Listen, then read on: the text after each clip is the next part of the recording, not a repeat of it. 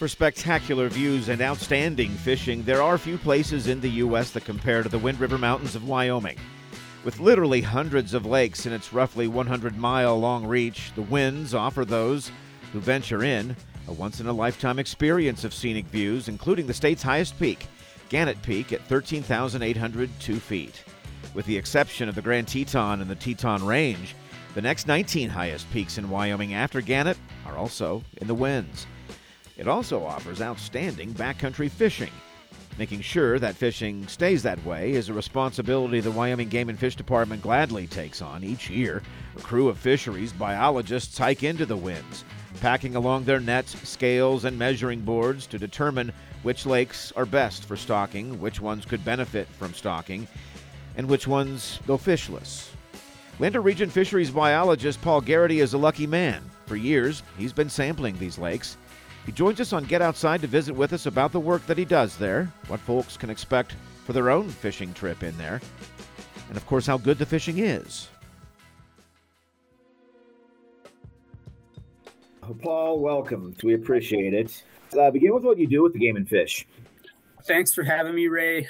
I'm a fisheries biologist for the Wyoming Game and Fish Department in the Lander region big part of my job is sport fish management. I also do native species conservation, a little bit of habitat work, uh, of course, lots of public outreach because that's a big part of the job. So, uh, so you you up there and you sample these lakes. So talk about what it is that you do when we call it sampling. Uh, what's the agency's uh, management strategies there?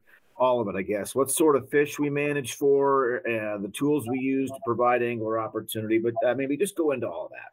A little bit more background is the vast majority of the streams and lakes in the Wind River Mountains were originally fishless because of just different fish passage barriers like waterfalls. Uh, there's quite a few streams that actually, as they come out of the Wind River Mountains, they go underground and then they come back up above ground. Uh, more in the lowlands. So those were natural fish barriers. So for the most part, those lakes and streams were fishless.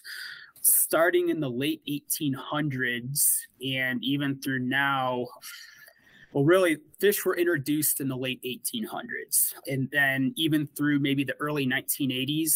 And the Fitzpatrick Wilderness designation was in 1976. The Popo Agie Wilderness designation was in 1984. And part of those wilderness designations was uh, to really reduce human presence. And we are not allowed to stock any waters that did not have fish when those wilderness designations began, but we were allowed to continue to manage for fish that were already present in certain waters, fish that were indigenous. And part of that management is stocking.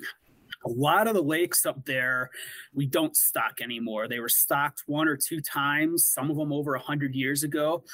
And there's just natural recruitment. The fish successfully spawn and just maintain themselves. But there's probably in the Popo Agie and Fitzpatrick wildernesses combined about maybe 25 to 30 lakes that we have to stock to continue to maintain fish populations. And the main goal of stocking those populations is to is for sport fishing. As you mentioned, it's one of the most I think it's one of the most amazing places in the world too. And there's so many lakes in the Wind River Mountains. It's good habitat for fish and it allows for world class fishing. How far back into these wilderness areas do you go, Paul? Depends on where we go. Uh, we our trip this year we're going over 30 miles back, and it's going to be a long trip. But I would say most of the trips are probably about 10 miles back. You know, sometimes there the trip we did last year was really short. It was like five miles back. Sometimes we go a little over 15. It just depends. What kind of habitat are we talking here? So, like you say, some lakes are good for fishing, but there's others that just don't support it at all. the fishless waters, the vast majority of those probably would support fish, mm. but they're just uh, because of the wilderness designation, they're supposed to just make, be uh, kept in their original condition. There's there are some lakes up there that if they're too shallow, fish can winter kill. The winters are long up there, and you know probably eight to nine months sometimes at the higher elevations they can remain ice covered. And when you have a shallow lake that's ice covered the lake can get anoxic and fish can winter kill.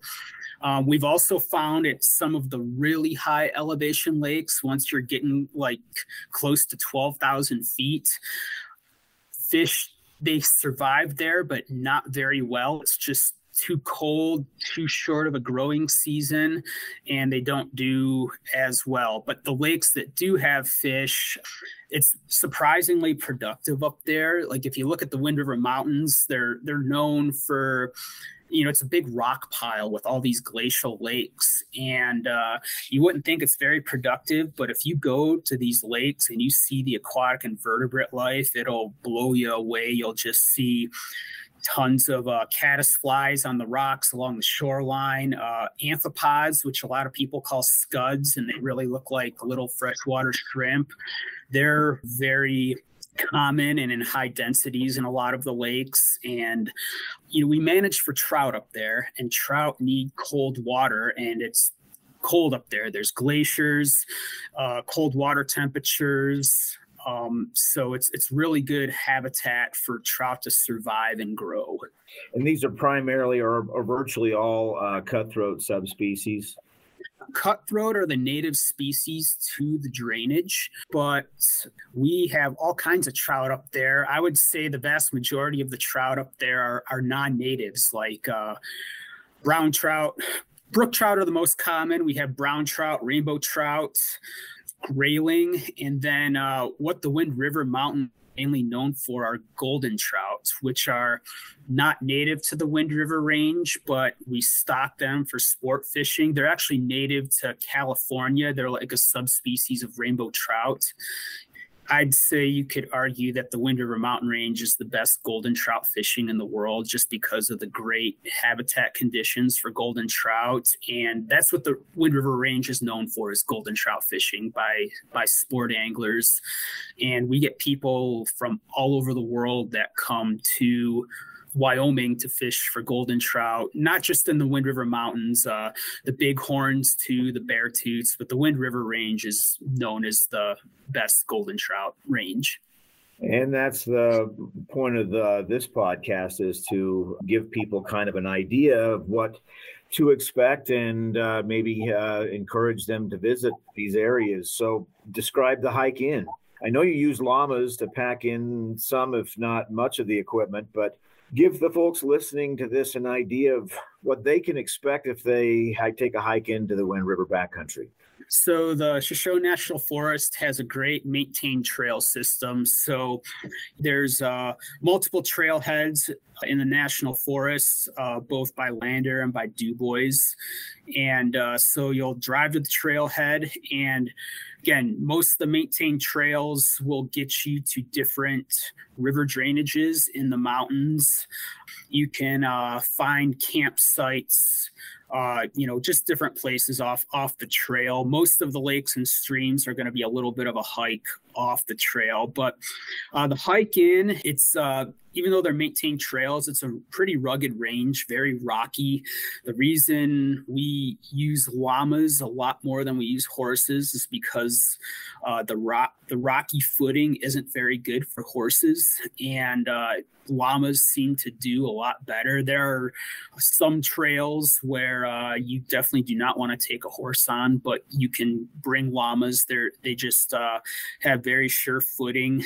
But when you hike in, you want to be prepared it rains up there a lot. Uh, more days than not, it's going to rain. Sometimes it's just going to be a couple quick 10 minute storms, but they can soak you pretty good. So you always want to have your rain gear Another point I'd like to add, Ray, is that the Wind River Mountains are bear country, and anyone going up into the winds needs to be ready for that. We strongly suggest that everyone carry bear spray. That's the best way to protect yourself if you do have an encounter. The other thing is just, uh, you know, check our website and just use bear safety rules. You know, just common sense stuff like no food in your tents, no toiletries in your tents, camp far away from your cooking area, use uh, either bear proof canisters for your food and toiletries or hang your food in a tree and you want to use you know a branch that goes far away from the tree so a bear can't just climb the tree and reach reach your bag. You want to hang your food or use bear canisters. Uh, some people think if they bring stuff up and put it in the stream, the bear's not going to get it. That's not true. They'll get your food or your beer or whatever you bring up if you put it in the stream. Um, so yeah, just use bear safety rules. And then when you hang your food, don't hang it by your tent. Camp far away from where you store your food in your cooking areas. And uh, so just know that you're going into bear country and take the proper precautions, please. So after these lakes are sampled, I guess first off, talk about how we how do we sample these lakes? the main way we sample the lakes is with gill nets. And if you don't know what a gill net is, it's uh, they're the best way I could say they work is like it's like putting a spider web in the water. The fish can't detect it. They're about 150 feet long. They're six feet high, and they can either sit uh, on the bottom of the lake and sample the bottom six feet of the lake, or they can you could uh, make them float and they can sample the top four to six feet of the water. We usually use sinking nets that's definitely the most efficient way to catch fish in the lakes. But I'm not going to lie, we use some hook, hook and line angling too. I mean, why not? We're up there. It's obviously fun, but we can get some extra data by the fish that we catch by angling. But the gill nets, it depends. Sometimes we set them overnight, sometimes we set them just for a few hours. Um, it, it kind of depends on the logistics and also how much data we want to collect. So if I'm, if it's a high priority lake, mainly if it's one we stocked and we want to continue evaluating our stocking practices, I try to set an overnight net because it'll soak for longer, it'll catch more fish, and it'll give me more data, such as uh, how many fish, size of fish. Sometimes we can uh, get uh, bony structures off the fish and bring them back with us and look at them under a microscope and they'll have growth rings just like a tree. We could tell how old the fish are. Uh, but sometimes logistics say a lake is really far from camp and there's no way to camp anywhere close to it because it's so far above tree line and we don't stock it but i mean there's some lakes up there still that have never had a net dropped in them and we think they're fishless. Or you know some lakes we just know are stunted brook, full of stunted brook trout and but we haven't sampled it in 20 or 30 years. We want some updated data. Sometimes i'll just go up there throw a net in a lake for a couple hours go to another lake throw a net in for a couple hours and then come back and pull them just to get some some updated data but another thing we do a lot is uh, we use hook and line sampling in streams. We try to get stream data up there too. And when we're not in the wilderness and we can drive to areas, uh, we use electrofishing a lot uh, to catch fish, but that's not really possible in the wilderness because we have to have batteries up there and you can't recharge the batteries in the wilderness. You need a generator and you're not allowed to have gas powered you know anything gas powered with a motor in the wilderness uh, we might be able to get some special permission if we wanted to but it's really more of a hassle and how are you going to pack a generator into the backcountry so uh, we do do a fair amount of hook and line sampling too in the streams to, to just kind of get updates on what fish are in different reaches of streams. As an aside when i was there uh, years back uh, we had a couple of fish that uh, they had cut open, and I noticed that the fillets were much more. Uh, uh seemed like they were a deeper red almost. Uh, what's up there? So yeah, it seems that fish that eat more zooplankton. Their fillets are very orange or red, and, and it I think it just makes them a lot better eating. Just kind of like the Pacific salmon that you see, you know, before they return to the rivers, they're they're out there, you know, they're spending years out in the ocean eating plankton. So the fish that eat plankton, like the scuds or amphipods that I mentioned earlier, or different types of uh, zooplankton like Daphnia copepods, things like that. It's it's kind of a their diet makes their flesh more red or orange. Um, you, you'll also find some lakes that don't have a lot of amphipods or plankton and they maybe eat other fish or more benthic invertebrates and you just notice that their fillets aren't quite as red or orange but um, it just depends on the lake. You mentioned some of the things about uh, you know uh, the, the data that you collect But i guess more specifically what kinds of data are you collecting and what are you what are you looking for Sure. So I could give a couple examples. I'll start with our helicopter stocked lakes, which are, are the ones that we most actively manage because we can, you know, if we change the number of fish or the frequency of fish, that can have an effect on the population. So for example, like I might go to a helicopter stocked lake and I put an overnight net in and I don't catch many fish, but I catch a couple pretty fat fish, pretty good sized fish. I'm probably going to recommend that we increase the number and frequency of stocking because that lake can support more fish. On the other hand, I might throw a net in a lake and pull it, and I catch a whole bunch of really small, skinny fish. That tells us that we're overstocking that lake. And uh, most anglers would probably like to see a few less fish, but uh, catch some bigger size fish that have a little bit more meat on their bones.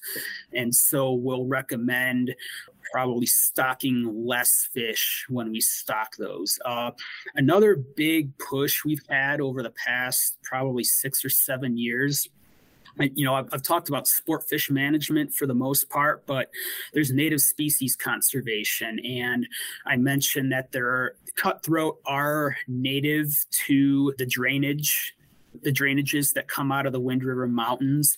A lot of the lakes were originally fishless, but because uh, cutthroat aren't doing as well in the lowlands, even though they may not have been present in those lakes a couple hundred years ago, uh, we still consider them native and we, we put them up there for conservation populations. And a lot of those cutthroat were stocked um, in the late 1800s. There's some people that think that uh, um, maybe even Native Americans moved fish up into the Wind River Mountains, and that those would have been cutthroat trout because that's the native species. So right now, Yellowstone cutthroat only occupy about 40 some percent of their original range. And uh, we're trying to conserve what's left and even do some enhancements but we don't know where a lot of the cutthroat in the Wind River Mountains came from because prior to the 1940s, we really didn't keep stocking records. There could be fish that were, you know, stocked after the Lewis and Clark days, like in the late 1800s, and we just don't know that. There could be indigenous populations of cutthroat that maybe made their way up there through different glaciations or maybe Native Americans stocked them. We just don't know that. And all those populations will have different conservation priorities. So we can use genetics to identify, you know, indigenous fish, fish that were stocked. Our brood sources are either from Yellowstone National Park or uh, Paint Rock Creek in the Bighorns. So we can, the geneticists can do nearest neighbor analyses and say, yeah, like these fish were, uh, you know, there's no stocking records, but they're definitely from Yellowstone National Park and probably stocked before 1940. And Dr. Catherine Wagner and her PhD student Will Rosenthal. They're doing a great big range wide genetics project with uh, Wyoming, Idaho, and Montana. And over this six, seven, eight year period, we've been trying to get fin clips, just little pinky fingernail sized fin clips from every cutthroat population that exists in these states uh, that are Yellowstone River cutthroat and they can use that as a genetic fingerprint. And the fin clips are non-lethal, so we're we've been trying to get up and get up to 30 fin clips from different cutthroat populations. And Will and Katie have all these fin clips now, and they've started the analysis, and it's probably going to drive our conservation strategies for cutthroat for decades, where we're going to figure out where we have indigenous fish, where we have, you know, stocked but uh, genetically pure fish that are still of pretty high conservation value, and where we have fish that have may have been hybridized with non-native fish like rainbow trout and golden trout, and we can assign different conservation priorities. So that's been a big push for our work recently too, and a lot of the trips are kind of a combination of both. We'll hit a drainage that has cutthroat, and we'll get our genetic samples, and then we'll go to some lakes that we helicopter stock, and then we'll go to some lakes that that have naturally reproducing populations that are wild populations, but we just needed to update our information on those lakes. It's probably at this point we ought to explain to folks how it is we stock in these areas. Wilderness lakes are stocked right now by helicopter. Uh, back in the day, they would pack them in by with horses, but helicopter stocking is um, just a lot more efficient. It's a lot less time. Um, it's expensive, but if you think about all the manpower it takes and and just probably reduce survival of the fish by packing them in with horses. Helicopter stocking is the way to go. Um, I mentioned earlier that you're not allowed to have anything motorized in the wilderness, but we're kind of grandfathered in with the Wilderness Act. Um, any of those lakes that were stocked aerially before the wilderness designations we're still allowed to helicopter stock those. We do have to uh, coordinate closely with the with the Forest Service, and they're they're good to work with. And uh, uh, that's just kind of the the memorandum of understanding agreement that's been signed by the Forest Service and Wyoming Game and Fish Department. So, yeah, the helicopter stocking is what occurs. We're mainly on an every two year stocking schedule for the lakes in the Wind River Mountains. We can't stock every year, but stocking every two years really keeps up the population. You get just consistent stocking, consistent recruitment of recruitment of small fish growing into bigger fish, and really seems to create the, we get the best bang for our buck by stocking every two years. It's frequent enough where we get good sport fish populations, but we don't need to stock every year and, and save some time and money that way. So, uh, folks that uh, are interested in heading up here this summer to do some fishing, does the Game and Fish have on our website an ability for folks to scan those areas and find which of the lakes are good for fishing? Yeah, absolutely. I'm really glad you brought this up. So, uh, the Wyoming Game and Fish Department on our website has this interactive fishing guide, and it's a great tool. It has every single stream and lake in Wyoming just on a map, and it's a great search tool. Say, uh, for example, you wanna uh, you're going to the Silas Creek drainage where we went last year, and you want to know what fish are in the lakes. All you have to do is find the Silas drainage on our map, click on a lake, and it'll tell you what fish species are in that lake or in that stream. And then on the other hand, just say you don't know the country very well yet, and you're coming from out of state, and you just want to go up somewhere and catch golden trout. You can just type in golden trout, or there's actually because uh, so many people want to come and catch golden trout, we actually have a little checkbox because we get so many questions on it, a checkbox on the map where you can just check that box and all the lakes and streams with golden trout will just light up. And then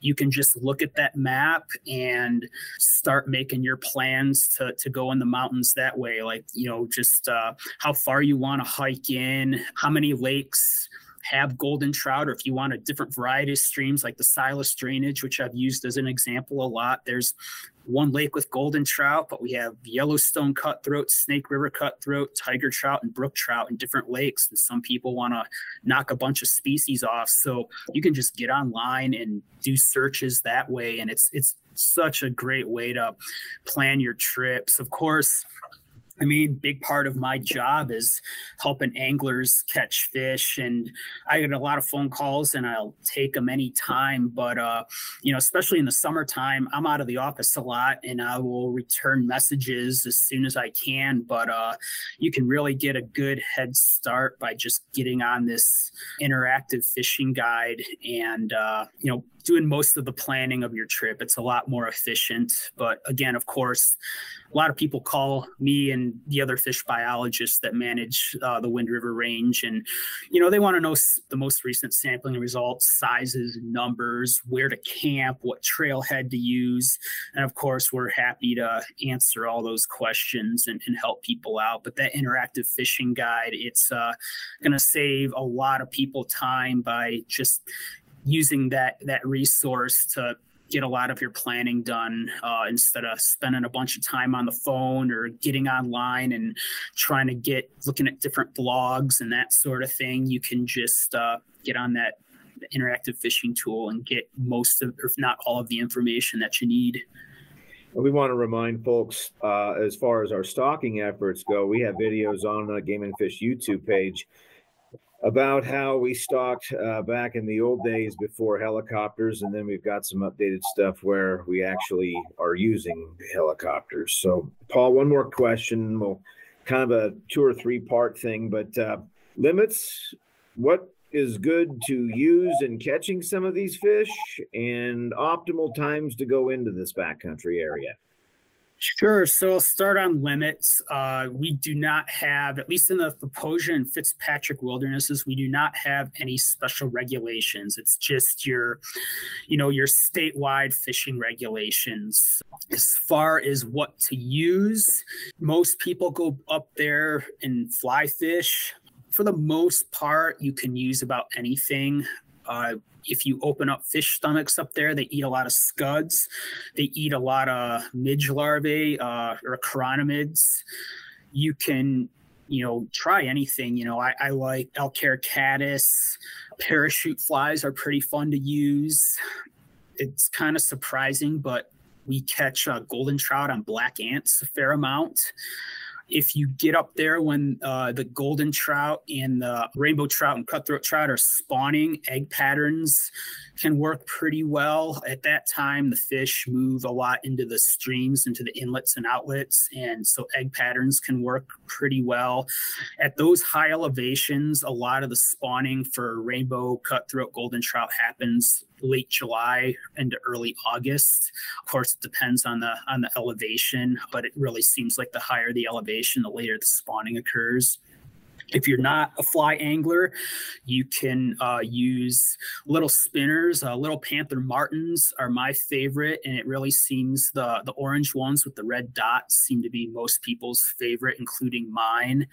But you know, just any color, silver, gold, black, pink, whatever color you want to use should work pretty well. Uh, some of the lakes actually have lake trout that are pretty deep. So if you get to those lakes with lake trout, you want to get to a shoreline that's drops off deep really fast. And I like using big Kastmasters. Uh, you're going to lose them in the rocks sometimes, but if you just cast off the shoreline and and and kind of jig them in, uh, you can get good numbers of lake trout in some of those lakes.